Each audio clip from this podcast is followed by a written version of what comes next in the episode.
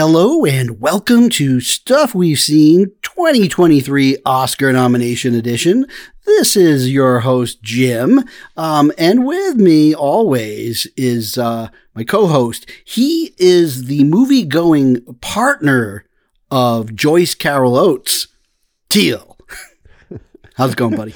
oh, man. Yeah, we've been having a great time going to the movies. You caught the Fabelmans together? We yeah we uh well she was really she kept coming over for my uh spielberg catch up sessions. Yeah she's not a big fan uh, apparently. man i thought i hated some spielberg but uh turns out uh, i'm i'm just an amateur. Well i'm sure that joyce carol oates will be very pleased with the great showing of nominations that blonde received by the razzies yesterday Oh yes, I did notice a few Razzie. Now that's the kind of film that should get Razzies. I feel like absolutely Morbius is an easy target, but Blonde is. You know, I feel like Razzies should be for movies that tried for something great. Did did it even uh, try for something great? It certainly tried for something pretentious, and it succeeded on that level. It, it, it tried for some, but it, more than say Morbius was trying for something. You know what the funny thing is, right? When Blonde was going to come on Netflix, I was very excited about it, and yeah. I remember I was thinking, oh, we'll do an episode on uh, Blonde and maybe like, yes. you know, tie it in with some uh, you know, Marilyn Monroe movies and stuff. i'm have a yeah, whole conversation. About doing that. But then the movie came out. It was so terrible that I was like, I'm not wasting my time. I didn't even finish watching it. I kind of gave you permission because I mean, yeah. I would not tell my worst enemy to sit through that whole thing. yeah, I, it. Oh man, yeah that that was a rough one. So I'm sure it got lots of Oscar nominations. Well, that's going to be the question, right? Will it receive yep. any nominations? Now, uh, for anybody that's new to this whole thing with uh, Jim Teal, every year since we started this program, we have done an Oscar nominations episode. Uh, people seem to love it, uh, get lots of uh, hits on this particular uh, thing that we do. And even last year, when uh, we weren't really doing the program, I was kind of doing that uh, movie Morlock thing. You did find time to sit I in did. for an Oscar. So we haven't yep. missed a year. And we're not missing yeah, this in, year. in like four, five years, maybe. Yep. And this year, they're supposed to do all the nominees uh, during the live broadcast. So I will go back to watching, which I didn't last year. Still never watched a single moment oh. of it, oh. except for the slap, which everybody has seen the slap a bunch of times. um, and so, anyways, uh, I'm going to do it. It looks like the printout I have is in the same order that they announced the Oscars this year. Oh, okay. Yep. So I'm going not like with I'm going with the first categories that they announced. Yeah. So um, we're going to start right off. Okay, everybody. Uh, best supporting actor. Now, uh, again, for those that are not initiated into this, Teal will does not pay attention in the morning. He will not uh, look and peek, so he has no idea who gets nominated. I do. I know all the nominees. I've done the analysis, but it's new for well, Teal. Not only that, I have not been paying that much attention to the awards race. So I'm not really even sure who's in contention for a lot of these. Yeah, so like you know, if I was going to guess supporting actor, I, I, don't even know where to begin. Well, you know, I guess it'll be surprised. Now, I, I do follow, and it's hard. the The way it is now is you have always like the same names that are in contention. They get nominated, right. they get awards notice. So some of these people get in because of that. But then you have the bloggers, and they throw out names right. not necessarily because the performances or the films are that good, but that they have some kind of agenda as to why they want them, and a lot of it, and you know, has to do with diversity and inclusion. And yeah, I think they throw these names out there, uh, like shooting like kind of fish in a barrel and hoping to get in, or that they don't get in so that they can, con- you know, blame the academy for not being yeah. uh, inclusive enough. And that was even happening this morning. You know, now uh, a few years ago, you used to have to kind of hunt and find to maybe find a live broadcast of the Oscars, or right. you might get to see the major awards, but they don't give you the whole, you know, spiel. Now it's a whole production and it's really well done online. Oh, interesting. Yeah, I mean ABC is the partner, and so they broadcast this whole thing live, but they have the their analysts on prior and then oh, okay. Then the uh, they take a break from they do like a chunk of awards they take a break then the right. analysts like start talking about like what they think so far and then it comes back um, and the presenters this year were Allison Williams you know from uh, M3gan, yeah. as I call it, instead of Megan. M3gan. and and Riz Ahmed, uh, you know, from um, yeah. Sound Metal and stuff. So they were great. I mean, they didn't make one single flaw, and they're probably the best right. uh, nomination introducers that they've had. Uh, so I think I would just tap them for every year, quite honestly. Forever. Uh, but the analysis panel on ABC were were really a, kind of obnoxious. They they like I, I, bet they had this foursome that was the ultimate in diversity and inclusion and prior you had this one woman that was I sort of joking but says that if Angela Bassett doesn't get in for uh, Black Panther Wakanda Forever she's going to walk off the stage. Uh-huh. And I'm like, so that's your criteria. It doesn't matter if like there's better performances. If Angela Bassett's not in the mix, you're out. and and that was kind of like I think that encapsulates the whole way that the foursome was talking about movies. Wow. Yeah. So, anyways, uh, back to best supporting act. Okay. People are like, "This is six minutes in, people. Where are my nominations?" okay. Well, I mean, if you're waiting for us to tell you the nominations, then you're a real patient person. okay. So, first nominee is uh, Brendan Gleeson for the Banshees of Inisherin. Okay. Yeah, that's yeah. fine. It was expected. Uh, a little bit of yeah. a, a, surprise here on this next one is Brian uh, Tyree Henry for Causeway which is the uh, uh, Jennifer Lawrence movie I had talked about. Yeah, that that you saw. Yeah, I did, and you loved. I did not. Um, I didn't hate it. It was a very nice little movie. Uh, however, I yeah. will say that Brian Tyree Henry was a standout in the movie.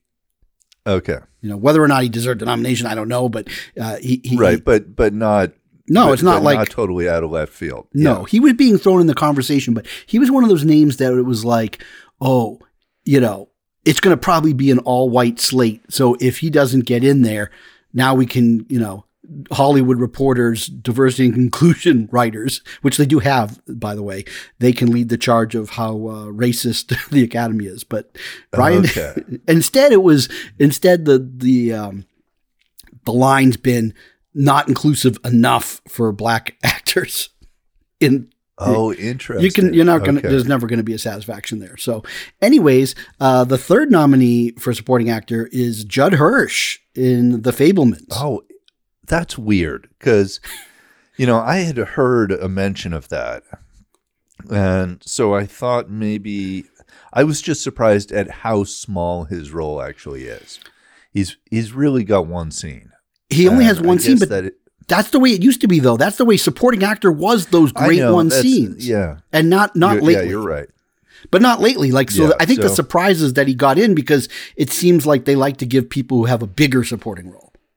Right, and eh, also I just thought you know it was good, but I it, it, I wasn't that excited about his performance. It just seemed like a really solid Judd Hirsch performance. Do you get excited about anybody's performance?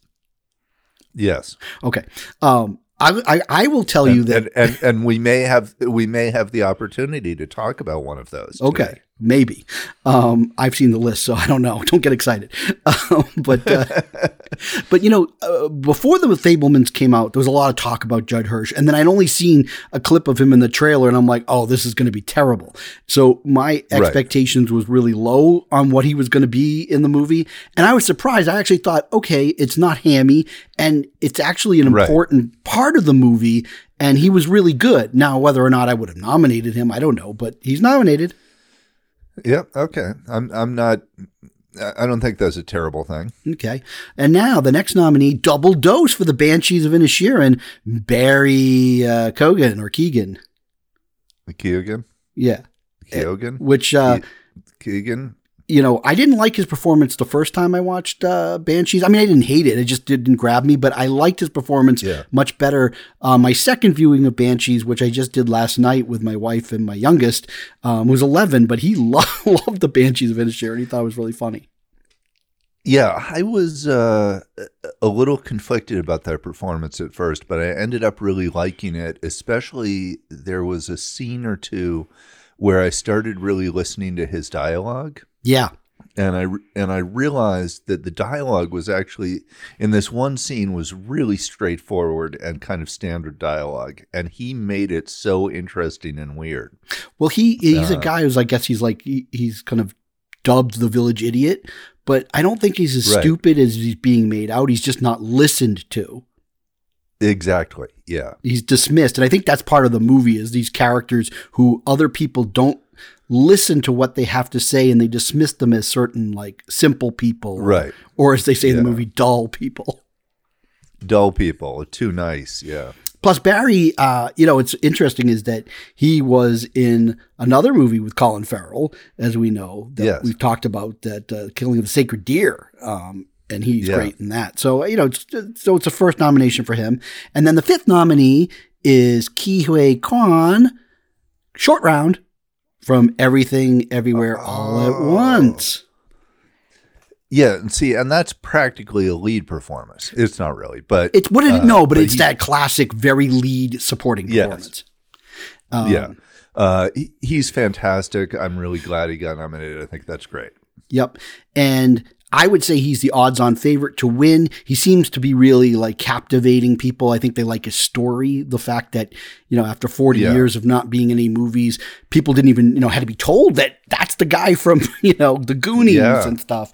And, and it is great.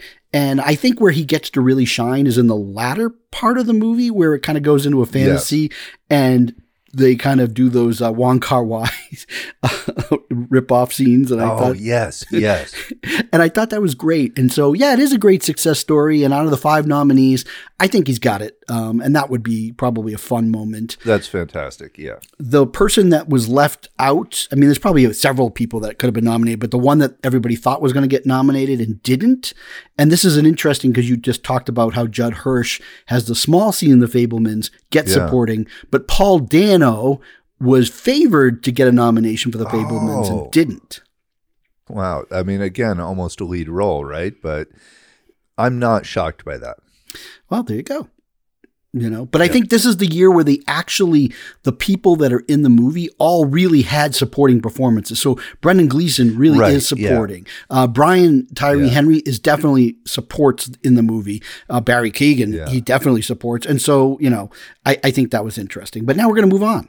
Yeah. Unless you have okay, any other thoughts on, on. supporting actor. No supporting actress. Are you ready uh, yeah, she won't have to leave the stage on ABC because Angela Bassett nominated for Black Panther: Wakanda Forever. Okay. I haven't seen the uh, movie. fair disclosure. I haven't seen the movie, so I'm not going to comment on her performance. But I generally uh, am a fan of hers. I am too. I mean, I will say it is the first time an actor from a Marvel movie has been nominated for anything. Is that so? Yeah. Interesting. All those great classic actor performances in Marvel movies. Yeah. I'm just I'm surprised that I was expecting Christian Bale to get nominated this year, but for that terrible Thor movie. for that Thor movie. Yeah. Um so I have not seen Black Panther Wakanda Forever. I will see it when it hits Disney and so I can't judge um it does seem like she is like the the favorite to win, if nothing, because she's Angela yeah. Bassett, and you know her performance 30 years ago and what love got to do with it. Probably should have won in a just year. Probably should have won. Yeah. um, but she didn't. Anyways, the next contestant on Academy is right is Hong Chau uh, from The Whale. Oh, okay. Yep. Haven't now, seen it. You saw it. I did see it. Uh, she's good in it. Um, you know, I don't know if I would have nominated her or not, but I thought she was good in it. And I like her. Uh, she's in the menu. Oh, okay. Yeah, you know, she's the sort of the sort of second in command there. Oh, okay, okay. Yeah, and she's also got a great role in um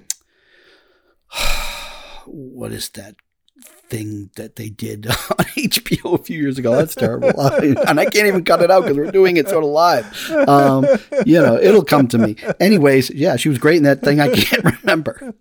Okay. Um, next contestant is, uh, or, or nominee is Kerry Condon, Banshees of Inisherin. Okay, good. I was hoping for, the, for that. She's fantastic in it. She's fantastic. Yeah. Um, now, next, this is and a. She, she oh. could she this is that's also the kind of nomination that can give you a real career boost. It can, and she's been doing things for years. Of course, we all know her as Mike Ehrmantraut's daughter-in-law on daughter, break, yeah, daughter-in-law. Breaking Call Saul. Breaking Call Saul. Yeah, she's yeah. They the, the kid changed throughout the years, but she stayed the yeah. same. Yeah. Uh, yeah. So she's she's great, but yeah, she, no, she's definitely she's been working for years, but this could give her a little more visibility and a little career boost, which is great when that happens. Yep. Now, speaking of, I guess, career boost, this is a long time, I guess, coming. I don't know if she's ever been in a film that should have been nominated for her acting or not, but Jamie Lee Curtis gets her first nomination for Everything oh, Everywhere wow. All at Once. That's fantastic. I know. I mean, I can't be happier. Like, it's just great. You know, yeah. she seems to be an all around yeah. great person, and uh, I'm glad to see it.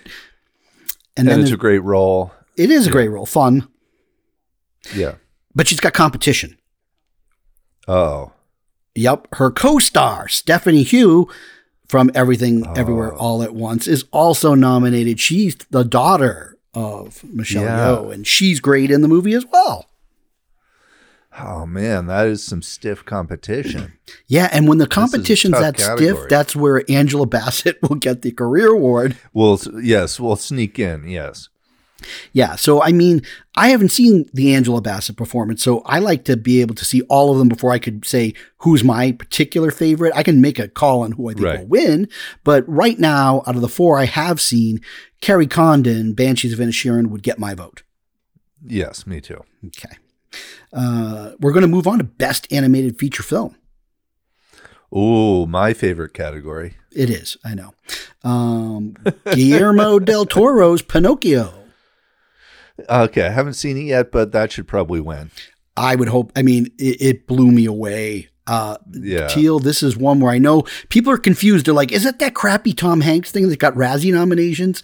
No, that is a Disney joint. This is a Netflix yeah. thing, and this thing is absolutely amazing. Um, there, he ties in fascist Italy. It's where it's set in, and it's fantastic. The animation is just unbelievable. I mean, he didn't direct the movie, but his right. stamp is all over it, and I can't recommend this movie enough to people. Yeah, it's just uh, it's really unfortunate about that Disney movie because I think it really hurt this one. People are staying away. Like I told my yeah. sister, you've got to watch this, and she's like, "Oh, isn't it that awful Tom Hanks movie?" I'm like, "No, no, no, no, no." Yeah. So no. Uh, yeah, you gotta you gotta search this out, people, on Netflix, not Disney. Guillermo del Toro's Pinocchio. It's for adults. It's for kids. You're gonna be shocked because it's a mind blower. It's one of the best animated films I've seen in years. Okay. So that should probably win. And if it wasn't, but there's some stiff competition coming up. Actually, huh? is because if it wasn't for that, the second choice I would have for animated film also made it is Marcel the Shell with Shoes On. Oh yeah, charming movie. Okay, interesting message, delightful, and also very unique animation. Yeah, you didn't okay. see it. That is I didn't see it, but I know about it enough to know that is some serious competition.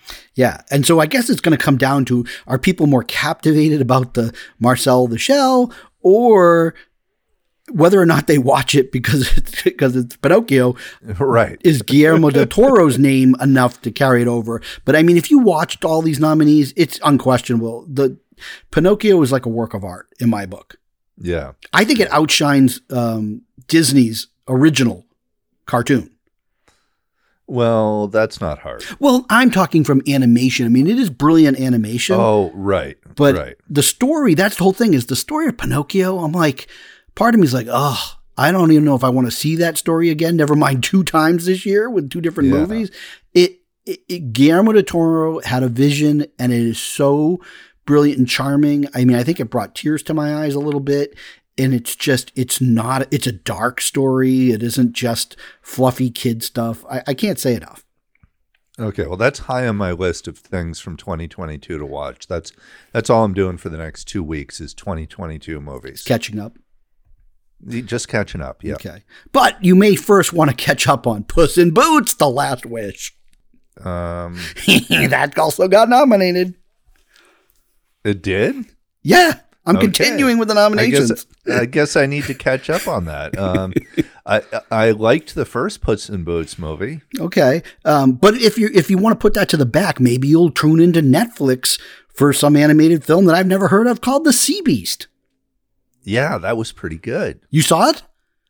Yeah. You're lying. No, I saw it. You saw The Sea Beast? Yes. What's it about? Um, a sea beast. It well, yes, it is about a sea beast uh, and this little girl who befriends the sea beast, Cute. and then it's a little bit like uh, Avatar: Way of Water. Okay, well that uh, I don't understand because that's the most original thing of all time. and that there's people out hunting these sea monsters, and then they befriend the sea monster, and uh, the evil kingdom that hunts them hmm. is yeah there's well, the evil kingdom that hunts the sea monsters, and then the little girl who befriends the sea monster. Well, if there's one thing I know about James Cameron, he knows how to search the world and steal from everyone and just make it his own. uh, there's one more nominee, and it's Turning Red. Pixar came out towards the beginning of 2022, which I also saw. Was that good? Uh, yeah. Yeah, it's okay. I think they were just rounding out the five because let's face it, there are two I mean, competitors. It, Pinocchio and yeah. Marcel. Yeah, so those other movies are fine. Yeah. Okay. And hey, we're going to continue with animation with best animated short film. I don't know about any of these, so I'm just going to read them to you. I don't I don't even care. No, but we're going to we're going to still do it because maybe someone who's okay, listening does care. Do yep. Okay. This one it seems like it's uh created by Apple TV Plus, so maybe it's available there to watch and I certainly will try to watch it. Is The Boy, the Mole, the Fox and the Horse. Okay. Then The Flying Sailor, mm-hmm. Ice Merchants. Mm-hmm. A title that got uh, a lot of laughs in the uh, audience when they announced it. My Year of Dicks. See, it's making us chuckle. But Riz Ahmed read that yeah. and he goes, "My year of dicks," and he started laughing. and then I think Allison Williams like followed up with, "I'm not going to touch that." See, very funny. Um, and then the last one is an ostrich told me the world is fake, and I think I believe it. I'm voting for that. Just on the, it's on a great amazing, title. Just based on that amazing title. um, so those are the short films for animated. Uh, next, best costume design. One of your favorite categories. Oh yeah, I always uh, boy, I follow this religiously. Okay, well then I'm sure you'll predicted that Babylon got in for costume design. Uh, yeah, you're you're one of the people who saw that movie. I'm one of the very few, and there was that yeah. funny meme that went out about uh, someone like you know tweeting from being the only person at the screening. Uh, yeah, and uh, I think that was funny because I went and saw it at an early morning show. It was like during the vacation week, and the theater that was about over an hour away because I have nothing nearby was playing it. So I went, and it was an eight thirty in the morning show, I was the only person in the theater. it was awesome. I love being just the only oh. person sometimes. Yeah, and really, I mean, nobody saw that movie. Somebody did. Me. I could tell you all about it on a future show. Right, but but no, I mean, it, it but it it came and went pretty fast. Yeah, yeah, you know, I mean, again, I actually yeah. did make it made like twelve million dollars, so it did. Some people saw it somewhere. Okay, that's something. Yep. Yeah. All right. Other costume design nominees was Black Panther, Wakanda Forever. Okay. Elvis. Someone yeah, had to design those sense. Elvis costumes. Everything, everywhere, all at once. Okay, that does. Lots of costumes super there. Fun costumes, yeah. and an Elvis costume too. In yeah. And then Mrs. Harris goes to Paris. I loved that. You can catch that on Peacock. Yeah, it's really good. You're lying. You didn't see it. It's real. It's it's good. It's about this um, woman, Mrs. Harris. You're telling. I actually saw half of it. Oh. Yeah, your joke's yeah, not well, going you should watch the whole thing because it gets better. The No. second half is fantastic. You're lying. You never saw it. It's weak at the beginning. You're right. Uh, What? I didn't say gotta give it a anything. I didn't say it was weak at the beginning. I said I saw half of it. I just haven't gotten back to it. It's actually enjoy. It's an enjoyable mom movie. Yeah, but until you get to the second half, and then you'll just be blown away. You're too funny today. Oh boy. All right. Well, let's see if you have as many yucks for the best live action short category. oh, I have been saving up for this category. Yeah, I know nothing about any of these. Uh, one, an Irish goodbye. Okay. Oh, I thought you weren't going to say anything, and that you would have left, and that you were doing an Irish goodbye. Um, No, so but here's my question: Any of these uh, written, directed, produced by Hollywood royalty? one of them is. Okay. Yep. Um, I just can't remember which one. I'm gonna. Oh, I think I do. Okay. Anyway, so uh, Ivalu is another one. Okay. Le Pupille, and that Okay. one either Ivalu or La Pupille uh, was made partly by Alfonso Cuarón. Okay. So I'm thinking he might win. Okay. it's probably pretty Yeah. good. He's he, yeah, he's probably pretty good in the short film category. Uh, Night Ride and The Red Suitcase. Red Suitcase is pretty great. You've seen it? Or you just making it? I don't. Well, you said that like I'm like, well, you know what? Sometimes some of these are on Netflix or whatever. I didn't even. I've Uh, Yeah, heard no, of and none I did say that about I did say that about Sea Beast too, and I was not I was not joking. Yeah, had so I don't Sea know. You, you know, you're you're Yeah. very wry, dry humor. I don't even know. okay. Best makeup and hairstyling. Yeah. Okay. Yeah. Uh, All Quiet on the Western Front. Okay. I guess there's bloody people. Yep. The Batman. I guess the Joker, right? Not Joker. Um, the Penguin. The Penguin. Yeah. I mean, Yeah. so I guess that's some good good makeup there. Colin Farrell should have been nominated. He was robbed. Uh, Black Panther, Wakanda Forever. Didn't see it. Won't judge. Elvis. I guess they had to put makeup on him when he was heavy. Yeah, and they had to put Tom Hanks' face on. Oh, right. All the. Oh, God. Ugh. Yeah, they had to put that face on. I, I think actually it was Colin Hanks playing the role, but um, half the time, right? Because he hadn't uh, finished recovering from COVID, which he got when the, on the set, so they had Colin come in. Um, yeah, and, and and of course, Tom Hanks was not nominated for supporting actor for Elvis, but he was in the Razzies shocked. category. he got double nominations, that and his role in Pinocchio. what's that other movie that uh, he had come out this fall? Otto. That was well that fall, this fall. It was like I think like a week before uh, the year ended out. Uh, yeah, Otto or Man Called Okay. Otto or something. He's like a cranky, Man a cranky Otto. Hanks. Yeah. Uh, apparently, it's actually making some money. Yeah, some people would see it. I I saw a demographic breakdown. yeah, And cranky, cranky white men. it, it- well, no, it's uh, it's uh, white Southern people over the age of sixty Well, they're angry. has been most has been has been the big audience for it. Hmm. So that's interesting. And then the last uh, nominee for makeup, and I think this will be your winner, The Whale. Yeah, that's kind of got to win, huh? Yeah, it's really good. I mean, he really does Yeah. look like he's 600 pounds. So, uh, and I've watched a lot of 600 pound life, and let me tell you, it was pretty accurate. Wait, is that a show? Oh, yeah, it's been on for years. Yeah. No. It chronicles, you know, people who are 600 pounds or more are trying to lose weight. And there's a doctor in uh, Houston who is always trying to help them. Fascinating. Yeah. And their life, unfortunately, is a lot like Brendan Fraser's characters in The Whale. They're kind of confined to Oh. these really crappy apartments. And it's a sad, sad life. Oh man. Yeah. Okay. And they're like constantly getting takeout and basically having it left at the door and they leave money. And it's like, uh, so I watched The Whale and it was very accurate as to those types of uh, details. Wow. Yeah. Okay. Interesting. Best Sad. original score. We are on best Mm, I- original score. let me guess that James Horner is not on this list. That's not, you know, man, that's not that's not nice. He's dead. He died in a plane crash. I didn't know that. Yeah, so now you feel like a jerk. yeah, he died in a plane like a crash a few years ago. That's why he's not nominated. I didn't, I didn't know that. Oh, oh I, and I actually believe I that you didn't know that. I didn't know that. Now yeah. I feel terrible. Yeah, he I didn't just... do the Avatar Way of Water score because he's dead. Okay. Well, I just was, you know, partway through Way of Water, I was thinking, why is the music just not that great?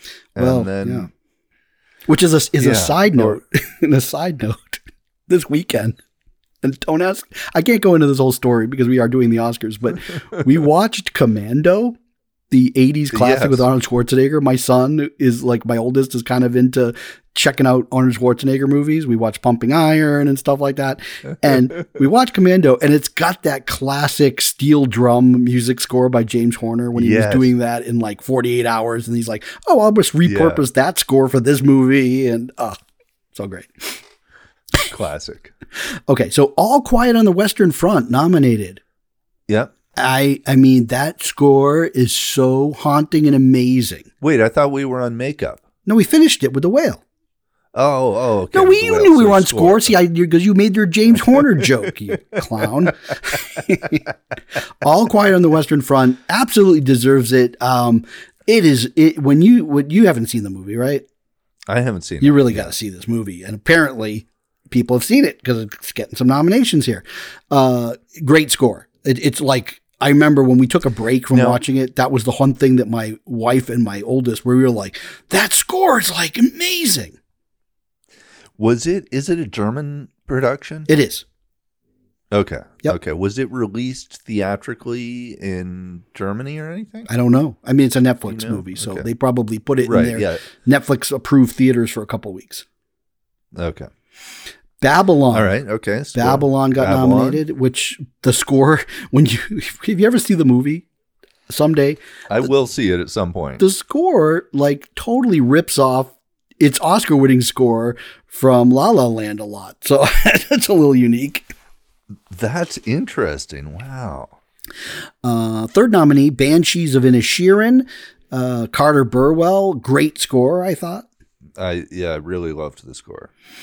Everything, everywhere, all at once. I got to be honest, I don't remember the score. I don't either. It was not. Although, you know, that said, I am not as much of a score person as you are. I, I well, there's uh, the class. We just, we just don't get a lot of scores that you're humming anymore. Like it's hard to right, get those but, memorable. But my point ones. is, I I sometimes go to a movie and don't even notice the music. Well, I feel like that's more and more. They don't have a lot of great scores anymore. Yeah. Um, but uh, frequently you will point out a score to me and I'll go, "Oh yeah, you're right. That was great." Uh, it's just not it's it's just not at the top of my list of things I uh, comment on in a movie, but because of you I've been trying to pay more attention. Oh, well, thanks. Um, and then the last nominee, this one, I mean, I liked the score. I thought it was good. Um, I can't remember it, but I did think it was good at the time. but you know it's getting nominated because John Williams will never be denied, and he gets in for the Fabelmans. Yeah. Yeah, John Williams. Pooh, John. Yeah. I mean, he's just you know he's well, no, always. No, no. Like, I mean, the score the score's fine on that movie. I I uh, I mean I'm yeah. not going to be humming it like the Raiders of the Lost Ark or Star Wars right. themes. Uh, but to me the two best ones I've seen all the movies and since I can't remember the score for everything everywhere all at once that's out. Babylon yeah. I remember it because I heard it before. so that that's uh, out. Uh, the Fabelmans, I remember liking it, but I can't remember it. The Banshees of Inisherin's great, but to me, the standout it's so intense. It's so different. Is the music for All Quiet on the Western Front? It's definitely okay. it enhances the movie because it's so different from the type of score you might expect from a movie that's oh, really? World War One. Oh okay, yeah, Teal, I can't believe you missed this one. Well, uh, uh that's what I'm doing. My 2022 catch up. Yeah, you're going to definitely want to um, you're going to want to watch that. Yeah, and, and you know, this this list is part of that. This is what's going on my list for the next two weeks is partially coming off these uh, nominations. I uh, notice we haven't had any nominations uh, for um, Will Smith yet. Yeah, you know, I don't know if we're going to see him. Um, that kind of quietly got out of the conversation as soon as the movie dropped. And, you know, it's funny with these movies there was all this talk before. Was it Emancipation? Was that the one? Yeah. And I refused to see it just on like the fact that I thought it was poor taste that Apple felt so compelled they had to release this thing by the end of the year and they could maybe could have put it out next year, let things die down. Right. I, I just thought it was in poor taste. But I guess the movie came out and it's not that good. Like that's the real problem. that's the real problem is that the movie is just okay. Yeah. Like uh, uh, apparently not terrible, just not that great either. Yeah. Um, but the reviews are just kind of like, yeah, it's pretty good, not great, nothing to, yeah. Like if it was, if people were saying it's so amazing, I might have been convinced to watch it. Oh, I definitely would have been, but the opposite happened where it just uh, was sort of totally ignored. Yeah. I mean, you know, Anton Fuqua, he's capable, but he's never made a movie that's elevated to the point of genius. No, no, not at all. But he can make, he can definitely do some entertainment. Yeah.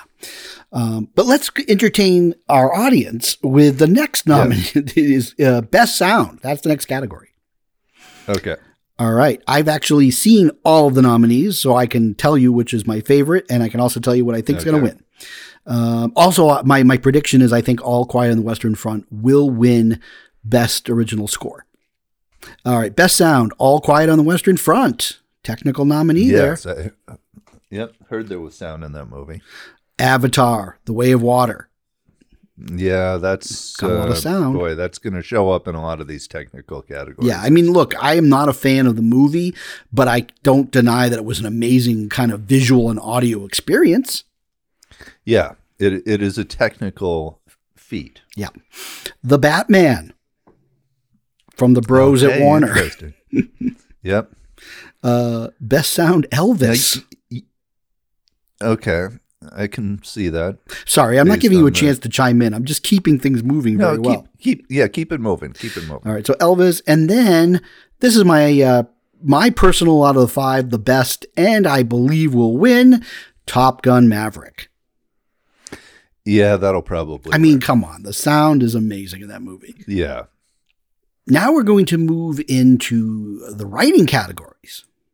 Oh, fun. I like yep. these. Best adapted screenplay. Do I have to explain that to you, okay. or do you know what an adapted screenplay is? I know that it's a screenplay based on a video game. exactly. Um, well, let me see if there are any. There's some that maybe like video games in this, but no. Um, uh, Avatar: Way of Water adapted from every movie ever made. no, it's kidding. that didn't get nominated. ripped off from several films. Uh, it's a new category: best rip off of that's several other movies. That's what's that's what's genius about Avatar. He even ripped off his own movies. like I'm just going to recycle all of the plot beats and enemies and everything from the first movie, and I'm just going to put them back and then I'm going to do the scene from Titanic again. You know what? Uh, I forget it was. I think my wife was like, "This why is it like it's like a Titanic scene again?" Yes, no, it was exactly Titanic. the The boat even sinks in the same way. I have some real problems with that movie, man.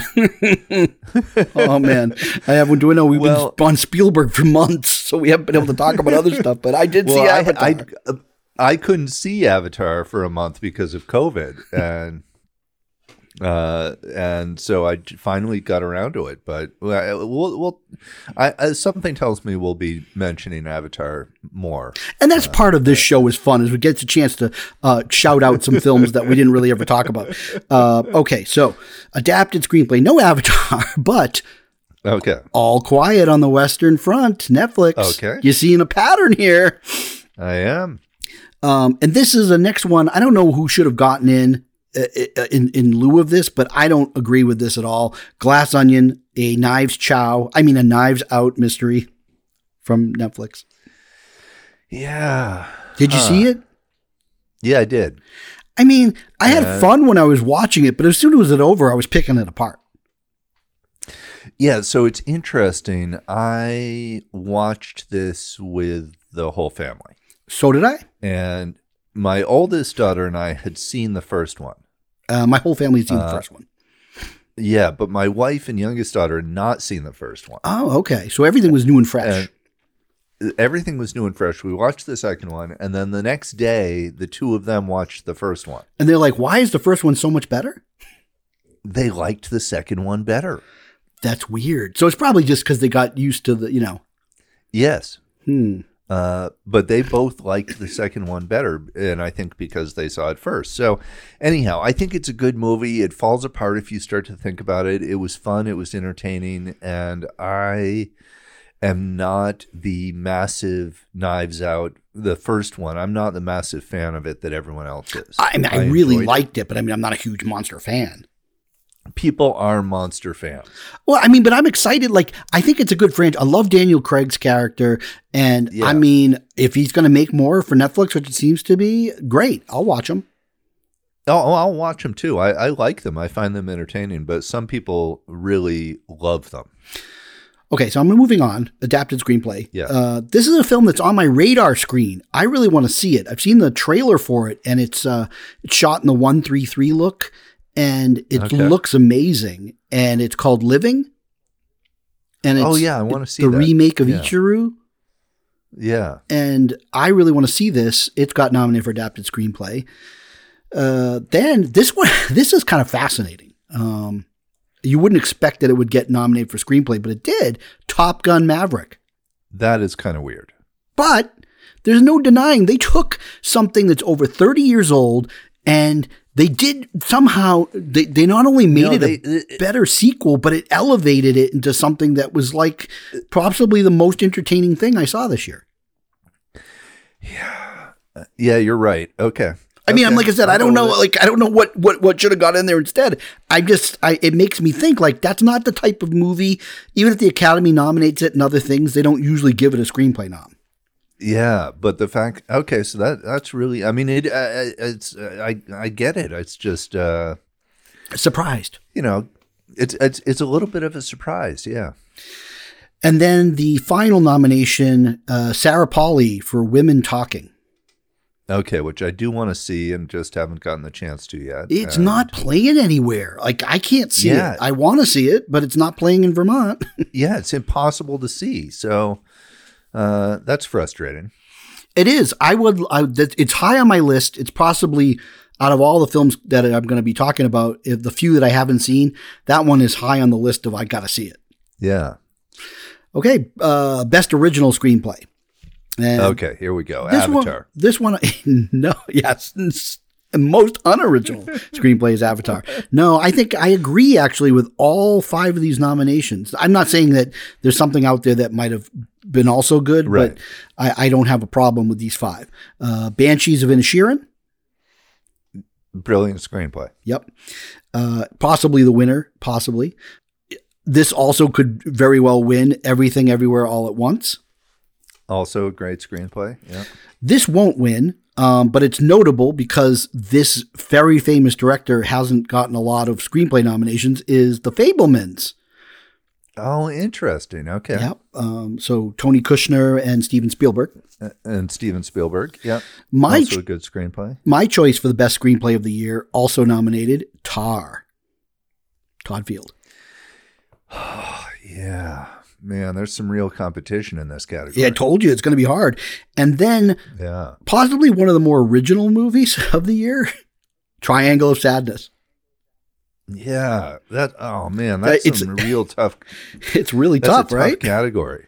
Absolutely. So I mean, that's that's like uh, you know I, that one could be a real surprise because I can't see where everyone unless if like everywhere everywhere all at once is like suddenly like running the table or something maybe then it gets screenplay but I don't know who do you pick yeah who do you pick that's a really tough call and I you know it's interesting I was thinking this yesterday uh, you know it's been such a weird year for the movies in terms of the box office yeah uh, but there and and because we're still coming off COVID, and you know, so we're still getting COVID movies.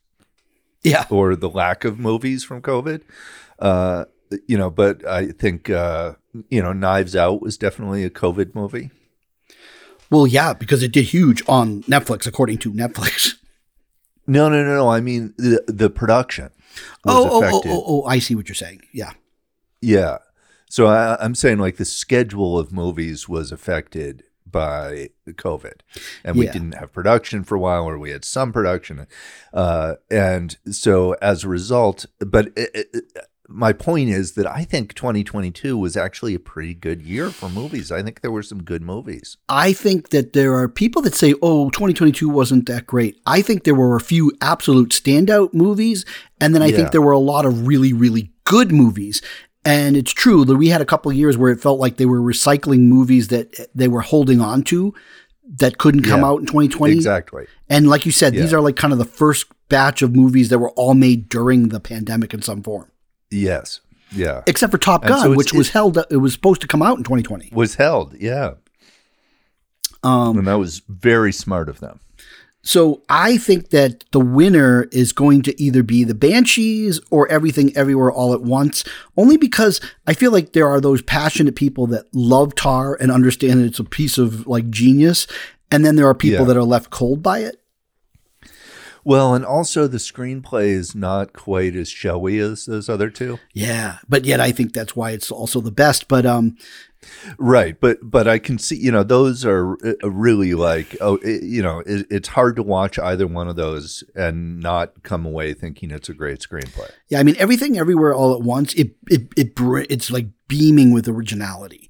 Um, yes, and and imagination and and it's funny and it's heartfelt and it's, it's surreal and weird and imaginative. Yeah, so you, can see how it, it's it's totally unique and original. So and uh, the Banshees of Inisherin has some feckin' good dialogue.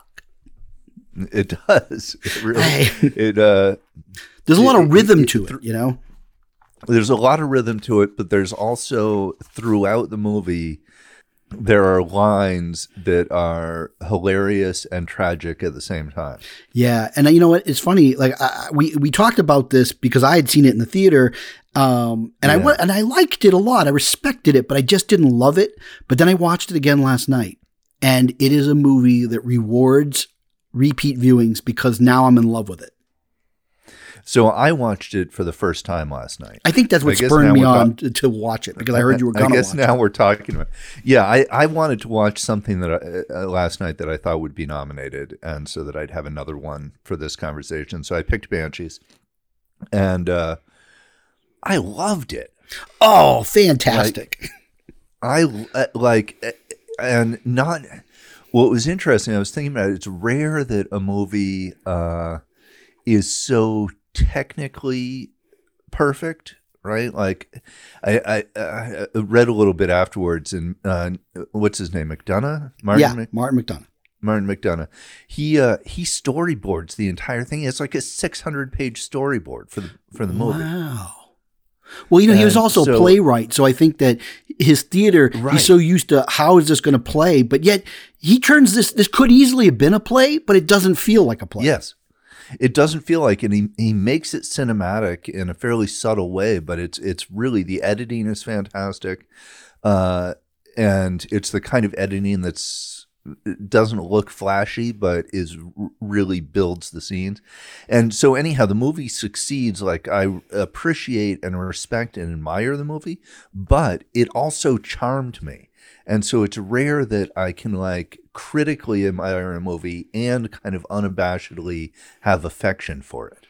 Well, at the same time, and and so I felt like really caught up in the characters and charmed by it and uh, emotionally involved. I just loved. I like this is easily on uh, without question on my top ten and fairly high up on my top ten for the year. Well, so the movie was on the outside of my top 10, but after watching it yeah. again last night, it is high on my top 10. And I think that's yeah. where, uh, even after the movie, it's something that like you have the experience while watching it, but then the good movies, they stay with you. And that's what happened with this. I yes. kept thinking about it. I would tell people about it. And the more I was talking about this film to other people, I realized, well, shit, I liked it a lot more than I thought I did yeah. because I keep talking about it. Well, and I immediately wanted to tell people that I, I immediately wanted everyone in my family to watch it, and uh, I I want my parents to see it. You know, uh, I, I, so you know, despite all the feckins and the whatnots and the gilly uh, ghoulies. Uh, and the gilly, yeah. I mean, just uh, there, there's some adult stuff, but there's not a lot of sex and violence. But it somehow gets its R rating, despite the R rating, I think this is a great four quadrant family film. Well, three of my four watched it. I don't know why the oldest he just resisted. He's he's at that age where if it's his idea, he's in, and if it's not his idea, he's out. Right. Um, yeah. His favorite film of the year, by the way, uh, is All Quiet on the Western Front. Okay. Um, Interesting. And I think he would have really liked this too, but my 11 year old loved it. And my wife loved it. She's like, that was a great, charming movie. Well, yeah. And it's, uh, there's something about it. I, there's something. One thing I was really not expecting was here we're getting into this movie now, um, but I was expecting it to be more realistic, and it's actually got sort of supernatural elements and surrealist elements and it's kind of almost operatic at times and it's humorous and it sort of takes place in its own little created world. Uh, it, it's it's just a much more unique movie than my impression of it had been yeah, you know, and it's funny, uh, again, we're, we're getting way sidelined from the Oscar nominations, but I have been on this quest that we'll hopefully be talking about in the near future. That uh, the BFI Sight and Sound yes. posted their 2022 list of the top 100 films of all time. And I was shocked at how many I hadn't seen. So I've been on a quest to yeah. see those movies. I, I'm actually almost completed all 100 films.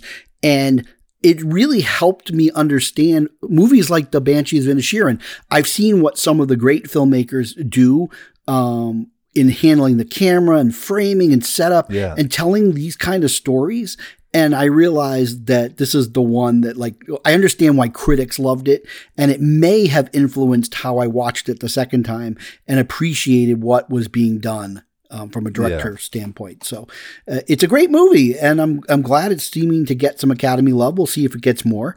Um, yeah, right. I highly recommend it. But now we're going to get into a category that I know we both actually do love, and that's best uh-huh. cinematography. Oh yes, okay, great. And uh, one is All Quiet on the Western Front.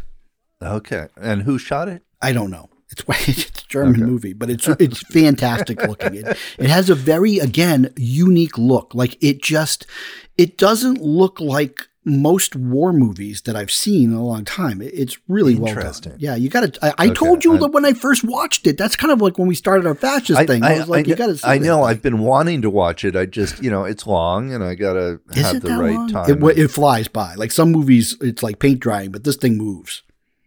Okay. Um, Bardo, False Chronicles of a Handful of Truths. Okay, haven't seen it. Saw the trailers. Looked beautiful. Wow, it's Emmanuel Lubezki. Or wait, no, no, no, yeah. no. Is it Darius Khondji? Darius it's Khondji. Darius Khondji. Yeah. Yeah, and I got to tell you, it's shot in seventy millimeters, so I do want to see it because it's going to look amazing. Yeah. Um, this one uh, oh sorry. I'm gonna. You have more to say yeah, about it? Oh no, no, no. All right, I'm just trying to keep us along. We're, we're at uh, 53 yeah, minutes. Yeah, Elvis got nominated for cinematography. Okay, I guess. Okay, I can see that. I mean, I, all all, all Baz Luhrmann movies are kind of visual uh, experiences. Yeah, and a lot of yeah. eye candy. I guess I just didn't walk out of that movie thinking best cinematography, but right. Anyways, uh, this one I haven't seen. This next one, and I kind of, I'm a little disappointed only because somebody doesn't uh, there's a film that really should have got nominated and it doesn't get nominated and so this takes the spot. A movie that doesn't seem to have generated much critical acclaim empire of light Oh, that uh, really uh, bombed. But it's Roger Deakins shooting it, and you know, I'm right. like, doesn't hasn't Deakins? He's just now in that category. He always gets nominated for everything he does. Everything he does is he great, does. but I feel like yeah. there's no lack of imagination going on in the cinematographer's branch of the Academy.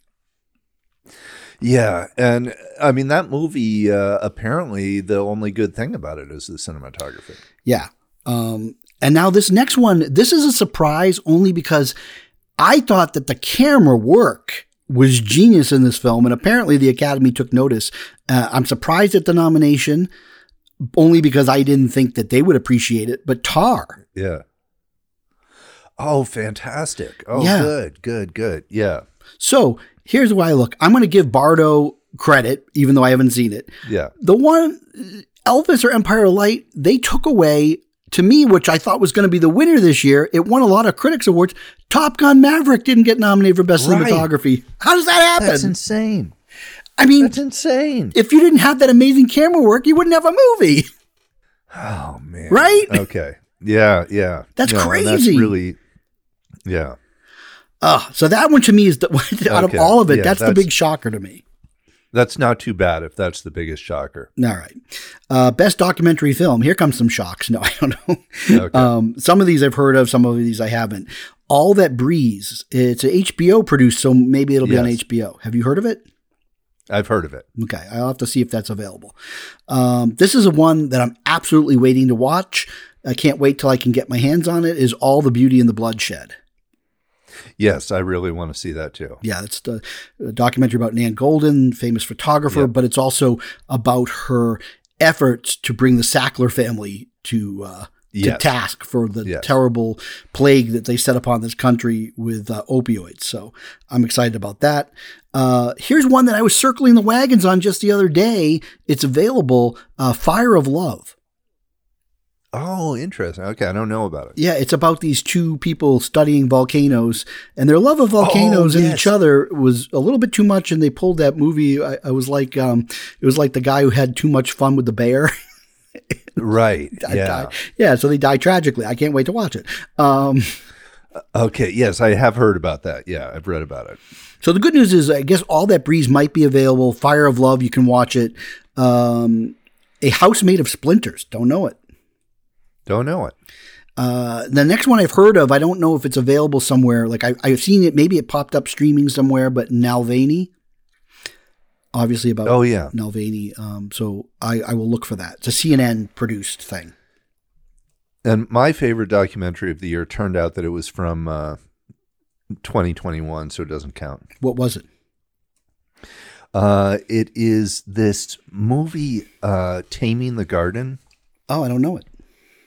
It's uh, it's so bizarre. It's uh, it's about um, this billionaire who is the former prime minister of the Republic of Georgia. Okay. And he has this massive estate and he collects trees. And so he has people go all over the country and these crews and they uproot these trees and replant them. And these trees are hundreds of feet tall and it takes them literally six or eight months to dig them out. Oh, wow. Uh, wow. All the roots. Them. Yeah. Yeah. And so it, it, and then they have to transport them by ship. And it, it's just, it's such a bizarre thing. Uh, this guy is basically gardening massive trees and entire work crews dedicated to just this. Was it nominated uh, so the anyhow, year before? Do you know? I don't think so.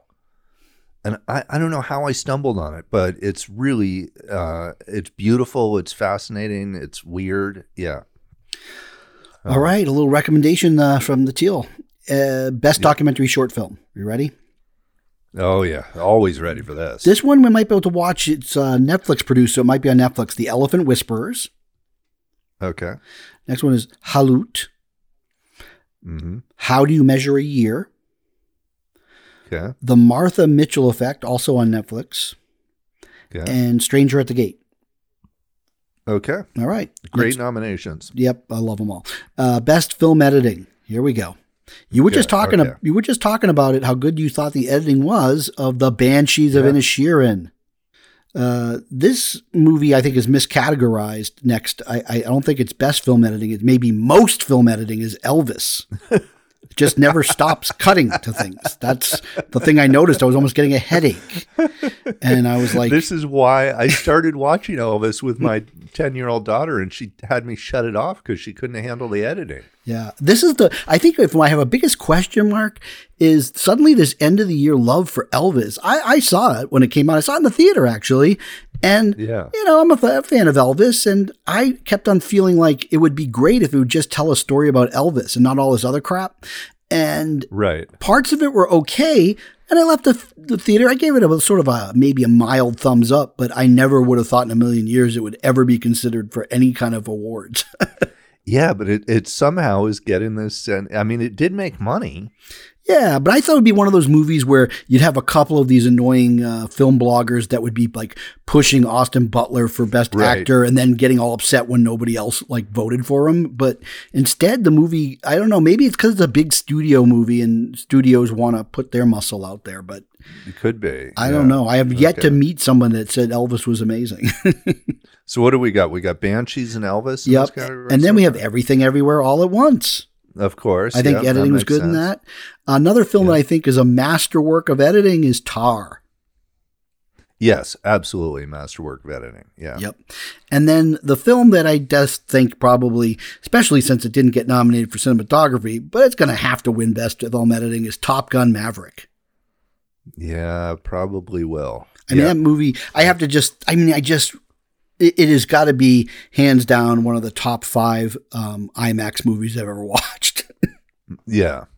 Uh, so exciting. And it's the kind of movie where it, it, it made billions because everybody who saw it kind of would go home and say, uh, we got to go see this Top Gun. You, you and you, know, you can't yeah. believe it. it and was, that's exactly what happened. Re- it, repeat business, people bringing people back to it. Yeah. Yep. Uh, best international feature film. Okay. Uh, possibly the winner, considering it's nominated in so many other categories. All Quiet on the Western Front. Okay. Yeah. So I think you're going to have to see this movie. I'm definitely going to see that movie. Yeah. Uh, a film that's been kicking around. I don't know whether I've seen it on uh, Amazon or Hulu or Netflix. I, I, I keep seeing it, and I haven't uh, pulled the trigger on it. But Argentina, 1985. Yeah, I have uh, not seen it. And I do, by the way, if I get my hands on it, I will try always to watch the documentary feature films and the international features. Yeah, and I've heard good things about this movie. Yeah, so maybe I'll be watching that. Uh, another yeah. film that I have not heard at all about is Close from Belgium. Don't know it. A film that I definitely have heard of. It feels like it might be kind of a chore, but it's supposed to be great. Is EO from Poland, which is kind of like an yep. Au Hasard Balthazar movie. Yeah, and it, it seems like, based on the description of it, it seems like it's a chore uh, but then everyone who sees it loves it and says it's not a chore. So yeah, so I gotta might watch be it. one of those. Yeah, yeah, but it's not available for me to watch yet. I mean, it's certainly not going to come out in a theater near me. So uh, right, yeah. So uh, EO, and then the last is a movie from Ireland. So it must be in Gaelic or something. Is The Quiet Girl? Okay, I don't know anything about okay. it. Me neither we're uh, we're getting close. Uh, oh, good. Okay. This is I know this hands down is your favorite category, um, and it's the one that you typically we all end up knowing the nominees, even if we have no recollection of ever hearing them. Is best original song. oh yeah. Okay. Yeah. Yep. My favorite category. So the first song is "Applause" from "Tell It Like a Woman," which I don't know the song and I don't know the movie.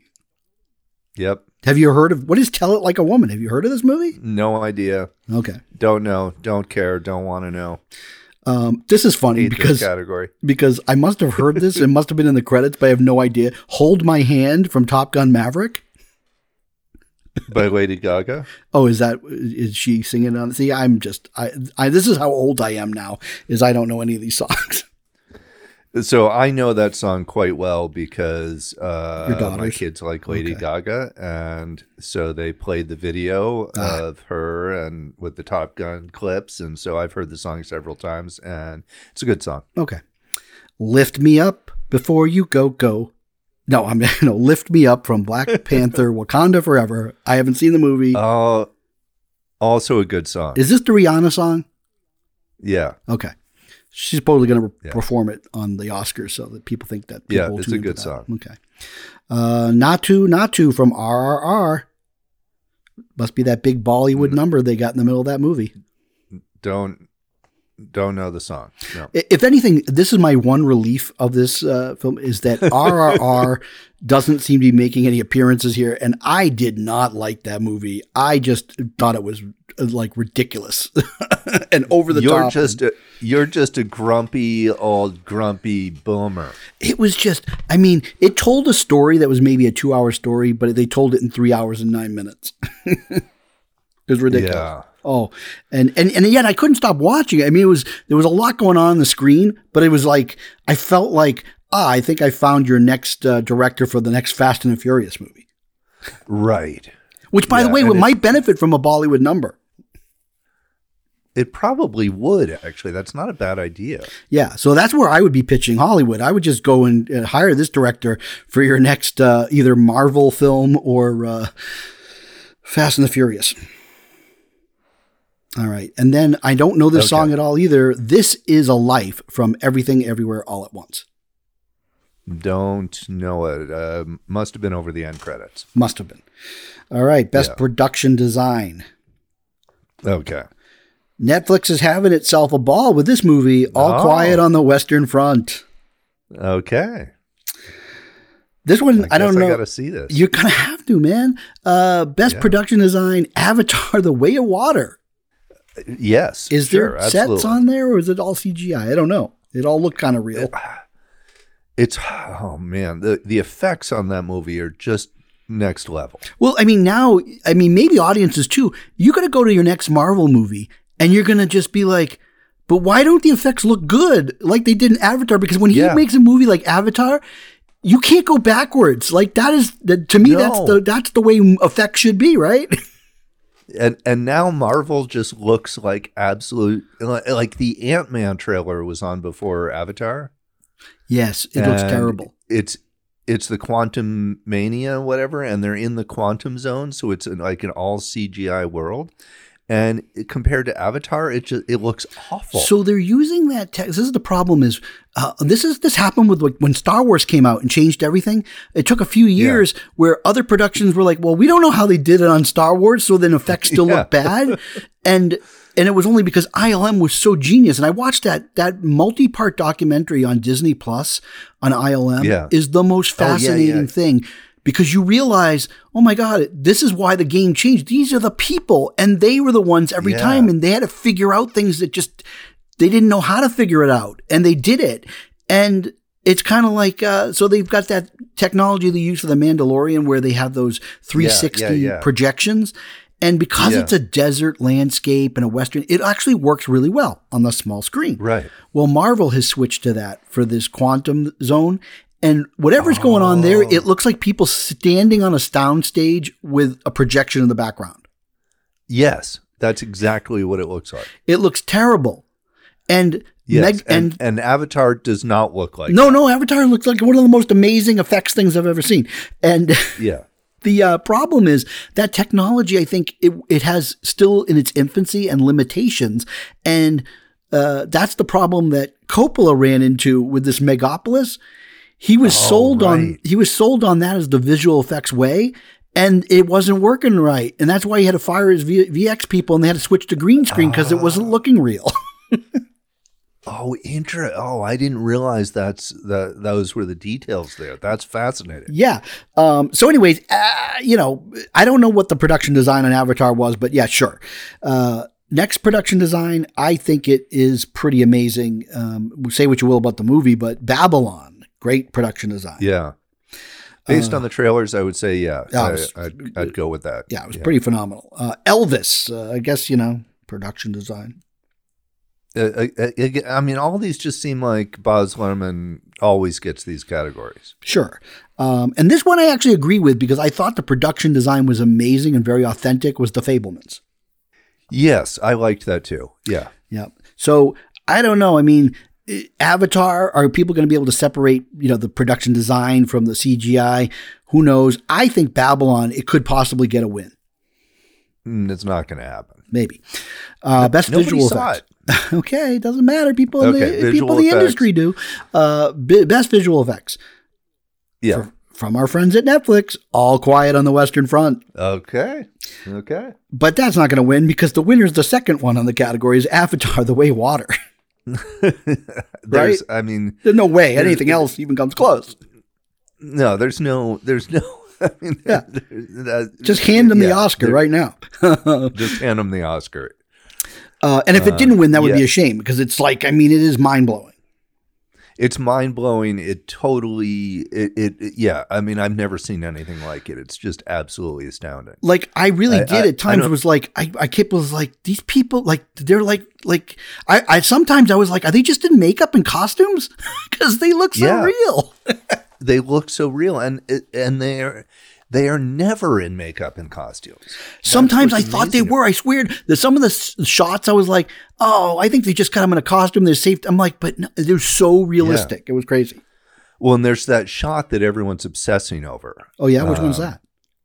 It, so there's this shot where uh, Sully is going on one of those water creatures for the first time. Yeah, and he's t- tying his hand onto the harness. Yeah and th- there's a close up of his hands uh, as he's tying it, and they're in the water. And people are debating whether they just put blue hands in there with a piece of leather or whether it's digital.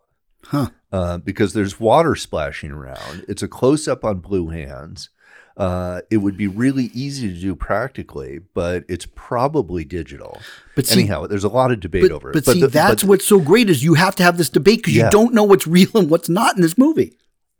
Yeah, and that's it, it and, and the stuff that you know isn't real uh, also is so realistic that it's. I mean, like you know, those creatures aren't real; those big whale creatures. Uh, but they're totally convincing. Well, it's like it's like this. It's a weird analogy, but it's like the Muppets. The Muppets are so engaging, like on the Muppet Show, that you are completely yeah. forget. Even if you sometimes see a string or but you forget that they're not a real yeah. thing. You just buy that that's a real, yeah. like talking, living being, and that's what he achieves with the way of water. You don't really spend a lot of time thinking that those whale creatures are not real creatures. Right. Yeah, you totally buy and it's just that is that's a cinematic feat. Yeah, and so I do give I give credit like as a, as in the most amazing you know theme park ride, and for the money, a three hour theme park ride rather than spending the same money for a ten minute one. You know, yeah, it's pretty amazing entertainment. I just think that as a film, the story was shitty, but.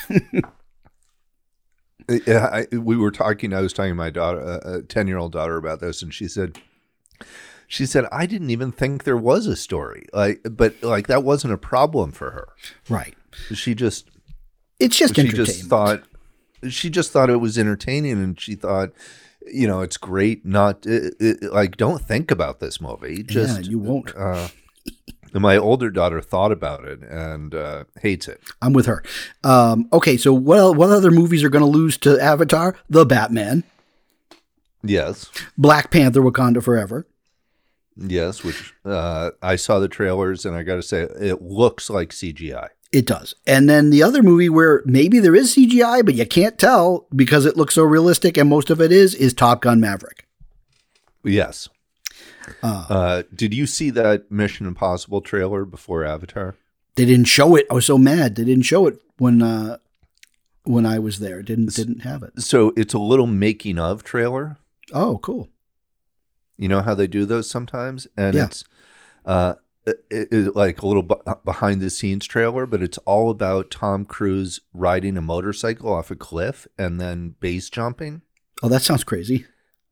And and they build this ramp on the side of this cliff, and he dr- uh, literally drives the motorcycle off the cliff, goes off a jump, pulls a parachute, and uh, it's it's incredible. And they do it. Uh, they sh- they show it being done. It's all real it's all Tom Cruise. There's no stuntman. But that's There's why no people pack it CGI. in to see it because they want to see real things. There, yeah, and it's uh, you know uh, it made me want to see the movie immediately, and the same with Top Gun. You know, they had those little behind the scenes trailers on Top Gun where showing how real this stuff is, and uh, it, I just think it's you know I love Tom Cruise for doing that. Cool. Well, let's find out. Did Tom Cruise make the cut in the best uh, best lead actor? Oh. Yeah, here we go. That's right. We're getting to the big okay. ones. We're almost done. Uh, Austin Butler for Elvis. Okay. Arguably the best part of the movie. I did think his performance was really good. And if his performance was like Tom Hanks's, this movie would have got nominated for nothing. Right. you know what I mean? It could have easily been like a turkey, and he's the only reason right. that you should go see this movie. And and and even if you know, I I think that you should sit through it and watch it is because he is really good. Um, yeah. Another great performance. Glad to see it nominated. Possibly going to be the winner this year. Colin Farrell, The Banshees of Inisherin. I absolutely loved this performance. Uh, I I've always liked Colin Farrell, kind of, but he did so many crappy movies twenty years ago. I agree. Uh, and you know, it's like he came, he showed up in Hollywood, and they were like, "Here's this young, good-looking guy who is a pretty good actor. Let's just put him in a bunch of crappy movies." Yep. And then and, you know, he was uh, a party guy, and I don't think he made the best decisions.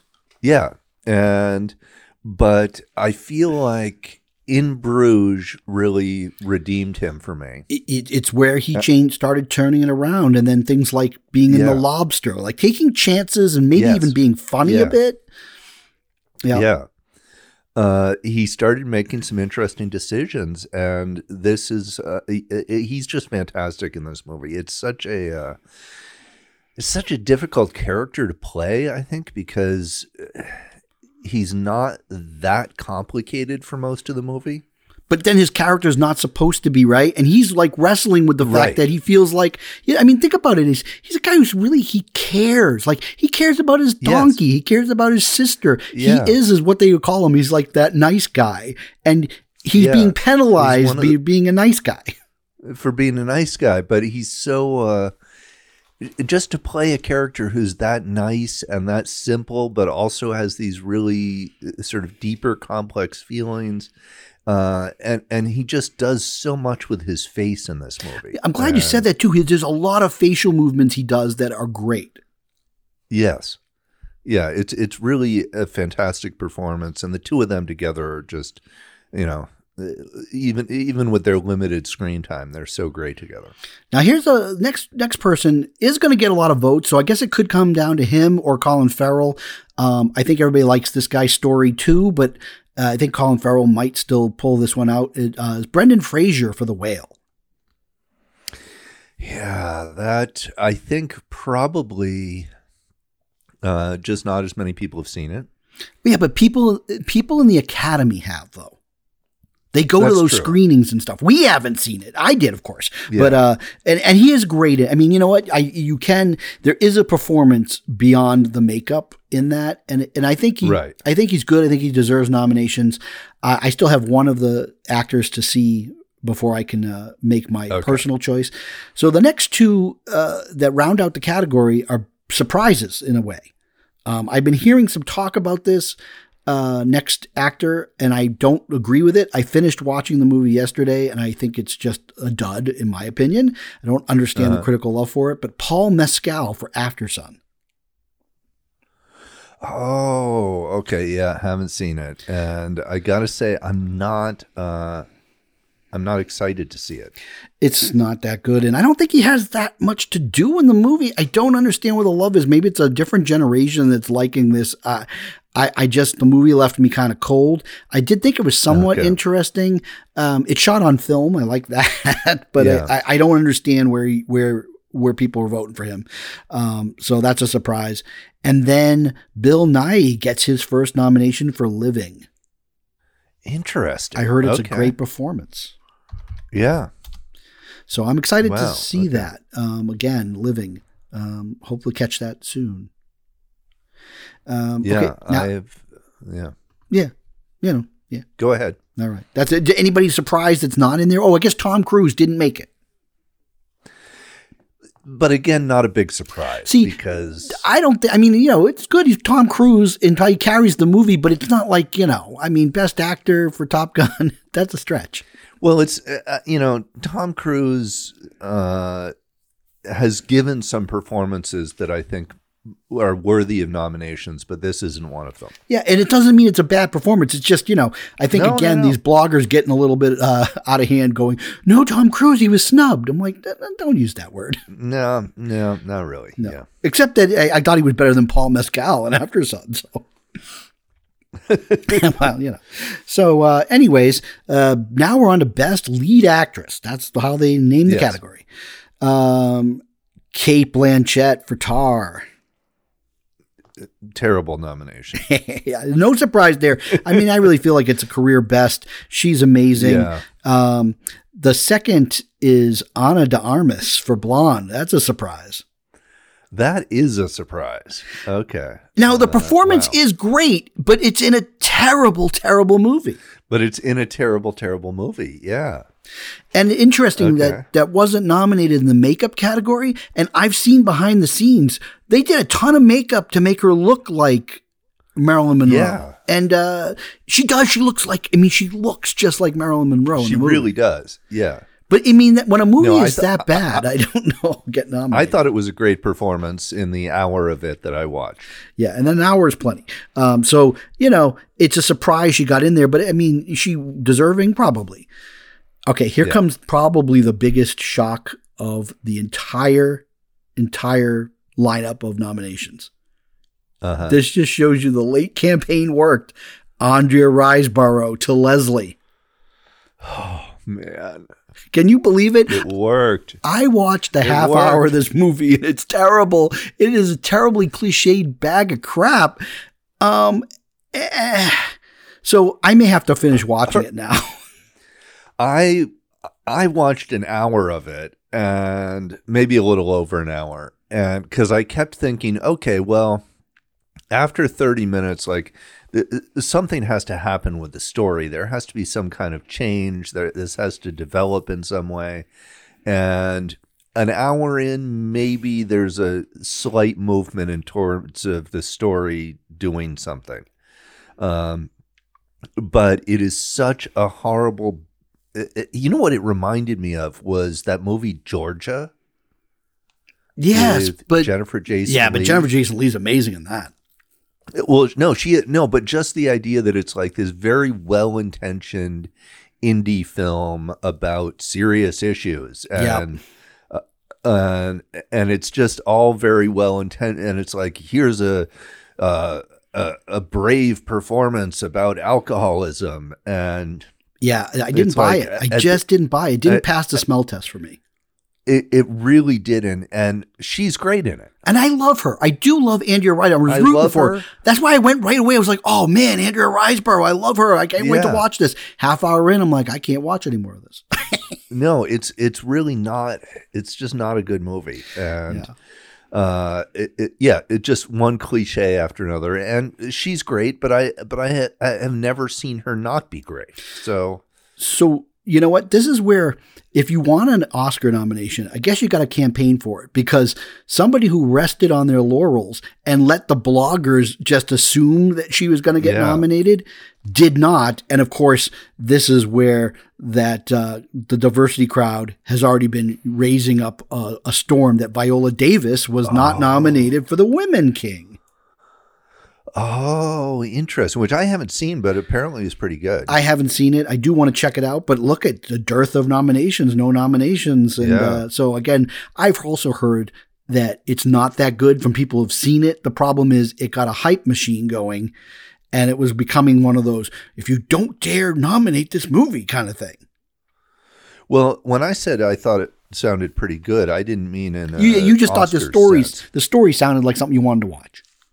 Yeah, yeah. So, it sounds like a good entertainment. It doesn't.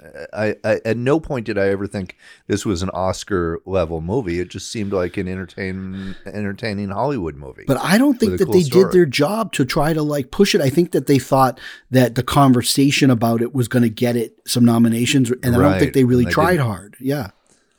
Okay. okay. So are we done with this category? No, no, no. We got or, two more to go. Okay. Two more to go, and then we're okay, almost, we're really almost done.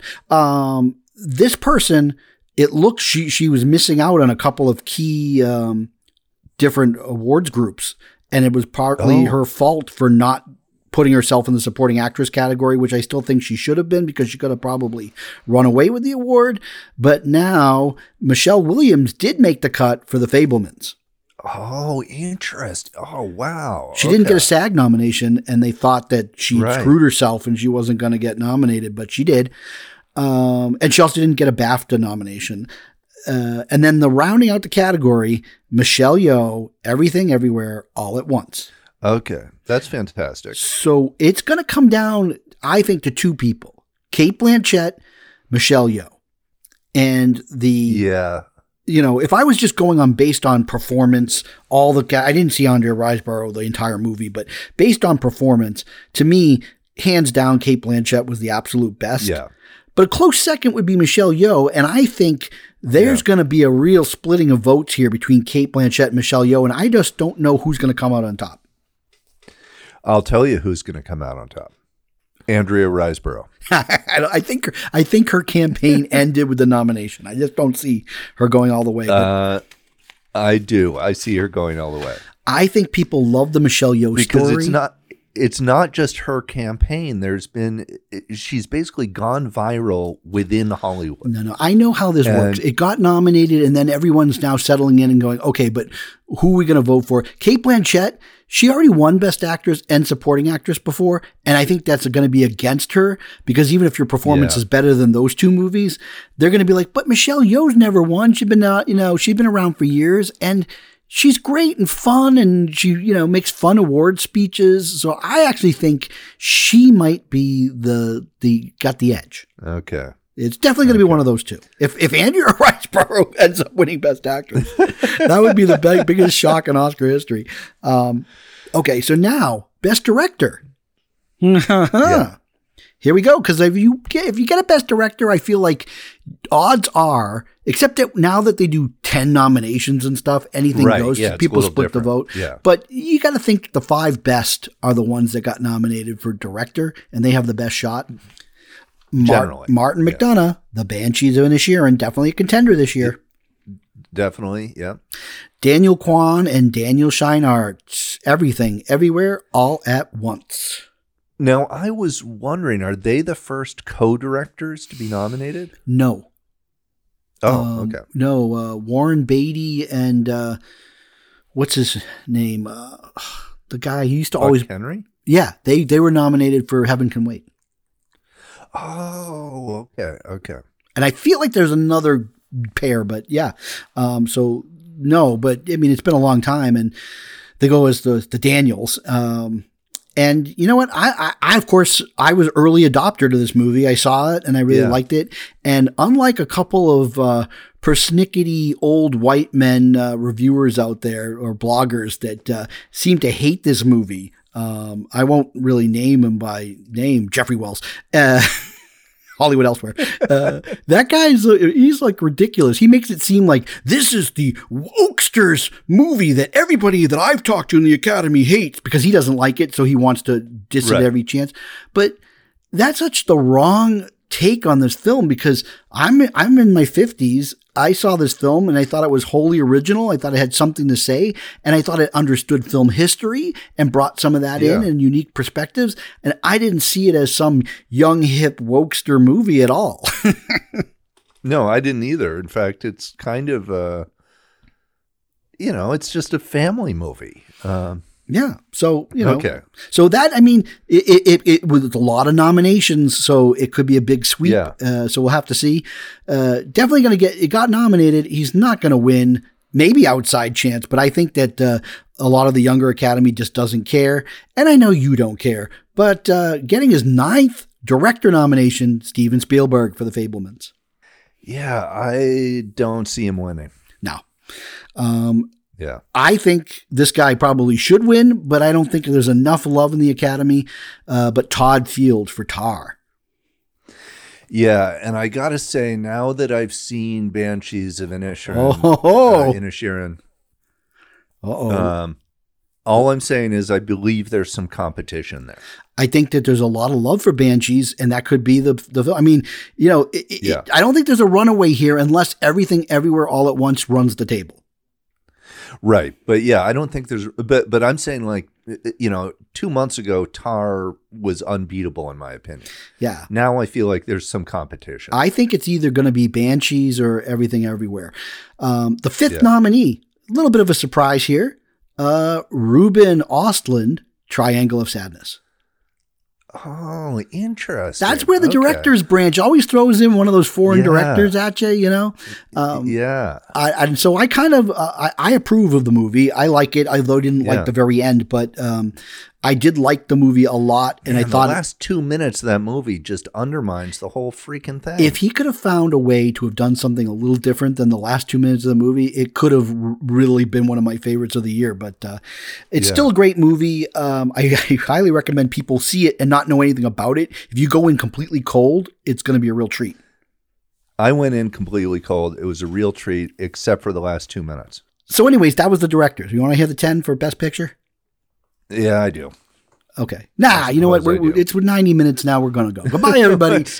you can figure it out. No, Best Picture, 10 nominees this year. Instead of those like things where maybe eight can get in or 10, they right. decided to go for 10, make, make the Academy do the work. Here are your nominees. Okay. Netflix, man. Uh, I think the second most nominations of all the movies. Uh, yeah. All Quiet on the Western Front. Got to see and that. And it's movie. fascinating that this is not an international film. No, but it is. It won. It got nominated for Best International Picture. Oh yes, you're right. Okay, yeah. Okay. So I mean, so, it and, really and has a lot of love. Yeah. And I got to tell you, it's a film where people probably are like, "Oh, isn't that an old movie?" This film really right. is great. It, it is definitely powerful. Okay. Uh, great movie. You should see it. This is the next film. I don't agree with it, but I also understand it because it is a smash. You can't deny it. Avatar: The Way of Water. Yeah. You know, uh, you can't deny it. Yeah, I mean, how can you take a movie that's made two billion dollars globally at the box office, um, and and and is a technical marvel? So yeah. they got ten, they got ten nominations to play with. Fine, you know. I I'm yeah. glad that Cameron didn't win Best Director because I think that he's responsible for the terrible story and bad decisions that are made. Um, but he, it's still a great film as far as technical, yeah. uh, story wise, yes. terrible. Uh, the Banshees of Inisherin Definitely a contender Good. for Best Picture. Elvis. I do not agree with this. yeah. So uh, now I really got to watch this. Okay. Well, now it's on the list, so now you're like you're stuck with these yeah. ten movies, and I just I just don't get it. But every year, like they love those musical biopics. I didn't they like. do. They love them. They love them. They do. There's something about them. It's like it's like they're crack. They just can't stay away from yeah. the pipe. Um. So Elvis got nominated. And here's the one that got the most nominations of any movie this year Everything Everywhere All at Once. Okay. In the springtime. And it got the most. Yeah, it got the most nominations, the most, like 11 huh? nominations. Wow. Uh, it's a film that in the springtime people loved, critics loved, and they said, oh, it probably has an outsider's chance of getting nominated, yeah. but will never. And then it just it took hold. Um, here's a movie that I predict will win zero awards this year. Um, it's one of those okay. nice to be nominated, and it seems like they always do that to Spielberg. The Fabelmans nominated, yeah, and that's its award. uh, yeah, a movie that I really think should be a contender to get the top prize, but probably won't. But I'm glad to see that it got the nominations. Tar. Yes. Sticking with the T's here, Top Gun Maverick. I actually think it is Excellent. one of the best films of the year. So I think it. I it mean, is one of the yeah. You know what? And another thing, no, credit. It, it, will probably be on my top 10 list, along with a few weird ones that no one's ever heard of. If if Top Gun and Avatar hadn't come out this year, box office would have been disastrous. Top Gun totally brought people back into the theater like nothing. Yeah. It was the film yeah. that took it got old people back into the theater. Yes. And it, and again, four quadrant. I mean, these like Top Gun and uh, Avatar are very similar movies. Yeah, except for Top Gun is way better, in my opinion. well, no, but just in terms of like international appeal, a simple, straightforward story, uh, things people can relate to, you know, that sort of yeah. stuff. And it gave it gave uh, people something to root for, which they haven't had that in a while, right? Yeah, but, eh, but but both movies do that, right? They give you something to root for, and they're fairly simple and straightforward, and you can just cheer, and they look c- cool, and they're it's a it's a great theatrical experience. When I watched Avatar: The Way of Water, the only thing I was rooting for by the end was the bathroom. I couldn't wait to go to the bathroom. And I mean, it was so bad that I could barely stand up. I actually almost thought if it wasn't such a crowded like IMAX theater and I was in the middle, I would have left two minutes before just so I could go to the bathroom. It was that tough. Um, okay, we have two more nominees. Okay. Got a nomination for screenplay. It got a nomination for director. The Triangle of Sadness. Okay.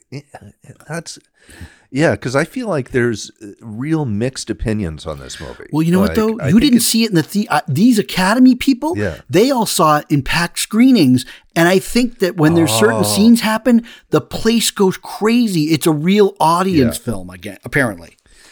Well, I can see that. I mean, I no, I I really like the film, and uh, I, am glad that it's getting nominated. I just uh, yeah. yeah, I find it kind of interesting. It's just a movie that I think I thought was going to be part of the conversation, but wasn't going to end up seeing on on Oscar yeah. day. So, and then yeah. we have one more movie, which uh, okay, I don't know. It's a little bit of a surprise.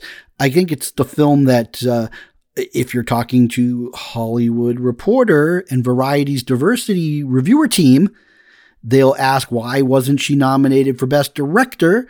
But Sarah Polley's Women Talking is the last nomination for Best Picture. Okay. No Wakanda Forever. Women talking. Well, I gotta say, I'm kind of glad there's no Wakanda Forever. Like, I I feel like that spot went to Avatar, and uh, it's a better movie. You saw Wakanda Forever? No, but Avatar is a better movie. okay, all right.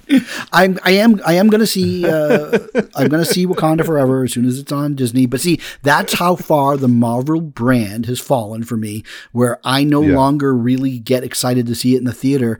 And since I have to make a drive, if my kids wanted to see it, that'd have been a different story. But they are off the right. Marvel train. They don't want to get on the Marvel train. I might even be watching Wakanda Forever by myself. Yeah, I well, my older daughter saw it with some friends, and she does not like Marvel anymore, and she said it was it was actually pretty good. It wasn't as bad as she expected. So, so you you were able you know, to that's, you didn't that's have to, high praise. You didn't have to return your uh, the Wakanda Forever sweatshirt you got her for Christmas. I didn't. No, Wakanda Forever, man uh, I don't know. Um, so okay, I, so all, in all, pretty good year. I, I can't complain when some of the movies I thought were the best got nominated. Yeah, I mean, yeah, really, I don't see it. I don't see anything that I really feel like was snubbed. Yeah, I mean, some of my favorite films this year: Tar, Banshees of Inisherin, Everything Everywhere All at Once. For me, The Fabelmans. I mean, they all got they all got nominated. So how can I complain? All, I can't. You can't complain. Yeah. Yeah. Um, there's uh, not a uh, performance out there that I got mad that wasn't on there. I mean, the performances I thought were the best of the year got nominated. Well, if Andrea Riseborough hadn't been nominated, I was going to walk off set. Just like the first one with ABC, which I think she was sort of joking, but at the same time, the way that whole thing was structured, it was it was structured in a way that was designed to have controversy if there wasn't going to be enough right. inclusion. And thankfully, yeah. I mean, and it's good. Look, I, I think it's great that we're getting routinely actors of color. Um, Asian actors did very well this year, and, and they should. Yeah. I always feel though that the performances, the movie should support that. So the movies should yes. be good. I don't want to see people um, anybody get a slot just because they're a person that people know, um, or if their performance wasn't good. I hate that. Um, yeah. And I don't feel like there was any so shocking omissions. Like, oh yeah, Paul Dano didn't get nominated, but you know, it but, wasn't. But again, not so shocking. Right? No, like you only have so many spots, and like there wasn't some performance that was so amazing and got left off, and people are going to be like talking about how did that person not get you know, right. it, it's not like when uh, Do the Right Thing wasn't nominated, and that right, know, and yet Driving really, Miss Daisy yeah. wins Best Picture. That's embarrassing. That is just so embarrassing. That's yeah. still embarrassing. It is. So you know, I mean, overall, I think the Academy did well, and because uh, the yeah. nominees are good, I'm excited to watch and see who wins this year. All right, I'm going to go. Uh, uh, Will Smith is coming over to my Oscar party. He is. It's all right. Just don't yeah, say anything about his wife. invited. To, what? I said, don't say I, anything about his wife. Yeah, she's not invited. We don't like bald people here. What is with you, man? You're saying things that I feel like I got to edit out. You're just, that's just, no. no, man, no, no, no, no. It's like you're, it's like an edge and you can take it to the edge, but don't take it past the edge. And you took it past the edge again. All right, I think I got to get out of here now because we're going to have our first complaints on the show. But, uh, anyways, uh, everybody, a few weeks from now, the Oscars will be there and then it starts all over again. Um, I can't wait okay. to talk to you about other things uh, next time on Stuff We See. Bye bye. Bye.